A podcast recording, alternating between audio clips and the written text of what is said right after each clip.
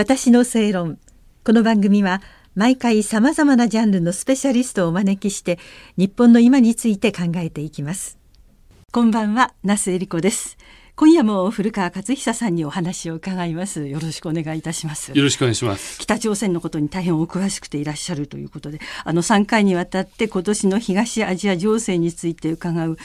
前回そのいろんな制裁があっても抜け道があったりなんだかんだする。でもコロナっていうのはある意味とっても効果的な封鎖をしてしまって北朝鮮はそれなりに今困っていることなんだよというお話だったんですけどその北朝鮮のミサイルっていうのは結構優秀なものなんですか？安くて、えー、非常に良いということで。安くていいものなんですそうですね。短距離中距離およびアメリカ本土を狙う、えー、まあ長距離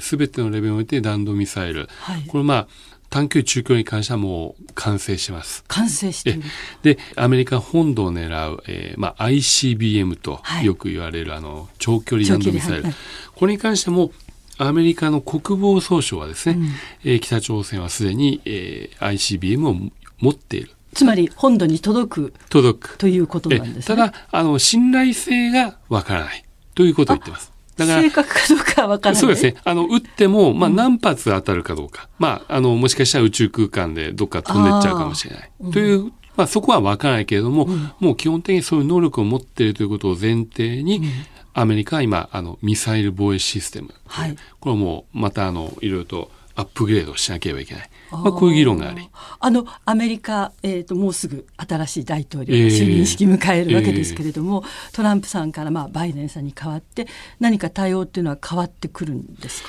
そうですね。あの、トランプさんっていうのは、なんていうのか、まあ、あの、言ってみればテレビの俳優さんみたいなもので、はい、要は、あの、何も北朝鮮と交渉してなかったですよね。会って写真撮って、ややそうですね。テレビに映ってっていいろいろとあの話しかけて、金正恩委員長に、ええ、あの話しかけておられましたが、はい、何もあの交渉はしてないですよね。交渉じゃない交渉じゃないですね、結果的に。当時、えー、トランプ大統領の、まあ、キム委員長との会談に、はい、あの同行したジョン・ボルトン大統領補佐官という方のメモアルなどあるいは他のいろんな政権の内幕のドキュメンタリーが今出てますけれども、うん、まあそもそも北朝鮮政策というのをトランプ氏あの作ってなかったみたいですね。あえあの普通ですね、はい、大統領っていうのは毎日えー、CIA とかこういうインテリジェンスの機関の分析を聞いて、うん、情報を集めてそれを聞いてそれに基づいて判断する。ところがトランプさん何をしていたかというとその情報機関の方々たまにまあ、ブリーフィング、あ、大統領ブリーフィングできるということで来たら、結構彼が喋ったんですね。大統領が。ずっと。話聞くんじゃなくて。ええー、え、じゃあ、何、何喋るんですか？よくわからない。そこはさすがにあの、機密なんだろうとは思うんですが、はい、まあ、おそらく、えー、あまり、えー、その機密情報とは関わりのない話をしていたんだろうと憶測はいたします。つまり、政策なんて真剣に何もやってなかった。だけど、バイデン大統領はさすがにそれはない。今回はちゃんとしたスタッフがつき、はい、そして大統領もちゃんとステップを踏んで政策を組む。うん、要はこれからようやく北朝鮮政策というものが出来上がる可能性がある。そういうことだと思います。これからようやく出来上がる可能性があるとおっしゃいましたね、今。あの、ちょっと回りくどいのはですね、はい、バイデン新大統領が北朝鮮にフォーカスできるか、これがまだわからないですね。あの、もちろん国内、アメリカ今もう壊れてますよね。あの分断が激しく。ね。はい、まあその、えー、内部の問題もありますし、うん、あるいは外交安全保障分野でも、うん、えー、これ中東問題ってかなり面倒なことになってるんです。はい、トランプ政権がイラン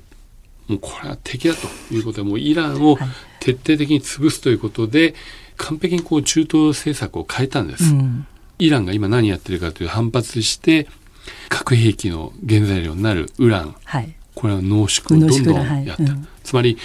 中東をまた手当てしなきゃいけない、うん、さらに中国。非常に大きな問題です。だこういう問題に対応している中で北朝鮮にどれだけ、本当に向き合えるのか、まああのいろいろと日本としてもバイデン政権働きかけていかなければいけない、うん、そういうことが予想されます。日本政府としては菅さんとしてはどういう形で北朝鮮と？政府としては、うん、まあ、今年はですね予定通り行くのであればオリンピック東京で開催されますね、はい、平和に迎える必要がありますねだから、はい、その前に、はい、例えば北朝鮮がまたあミサイルをどんどん発射するような、まあ、こういうことはやってもらっては困りますよね。困りますね。ですからしっかりと北朝鮮に対して外交的な関与をしながら、うん、だけどだけど核ミサイルに関わるようなことはやってもらっては困るので、うん、そういう、えー、まあ、核ミサイル計画に関わるものとか人お金こういう動きはしっかりと制裁で封じ込める。ですから、外交をしっかりやりながら制裁もしっかりとやると、はい、北朝鮮をむやみやたらと刺激する必要は全くないと思います。ただ、はい、蛇口を閉めるとこしあの静かに閉める。こういう措置は必要ギュッてじゃなくてじわじわじわってそうですね。あのご本人が気づかないところで蛇口を閉めていく。あの安倍政権の時はむしろこう最大の圧力だっていうのをよく声高に言ってましたよね。はい、ただ実際にはあんまり蛇口閉めてなかったんです。ああどうしてあのトップの方々っていうこととこうやっていることの違いっていうのが、まあ、まあ、ちょっとこれが私も本当あの日本の場合特にやっぱりよくわからないです。あの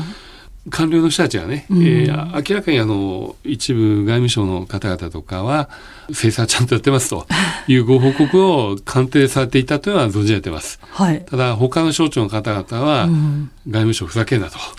いうふうなお声も多々伺いました。あそうそういう声が、うん、あのなかなか総理に響いてなかったのかあるいはやはり日本の場合の拉致問題がありますので、はい、やっぱそういうあの拉致問題をめぐる日朝関係にあんまり影響を与えたくないので、うん、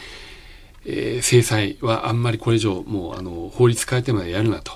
いうような号令もかかっていたようです。あそうなんですね。ただこれはね、はい、やっぱりあの核ミサイルの話っていうのは、うん、これは未来永劫これ拡散どんどん拡散してもらっても困る、はいはい、さらには北朝鮮の能力が強まってもらっても困る、うん、そういう重要な問題なので、うん、ここはここでやっぱりあの声高にね、はい、相手を刺激しないで、はい、だけどそういう制裁違反している企業個人こういうのがいたらその人たちの活動は封じ込める、うん、こういうことはしないとダメですよね。前回の古川さんがいろいろな情報が集まって細かいことまでわかるんだよとおっしゃった。そういうものに基づいて抑えるところはきちんと抑えていくっていうただむやみに刺激することはいけないということなんですね。なかなか難しい難しいですね。すねあの決してあの簡単なあの問題ではないですね。これあの粛々と制裁をしつつ、はい、しっかりと握手もする政治的な手腕が問われるかと。はい。ありがとうございました。また次回よろしくお願いいたします。よろしくお願いします。私の正論お相手は那須恵理子でした。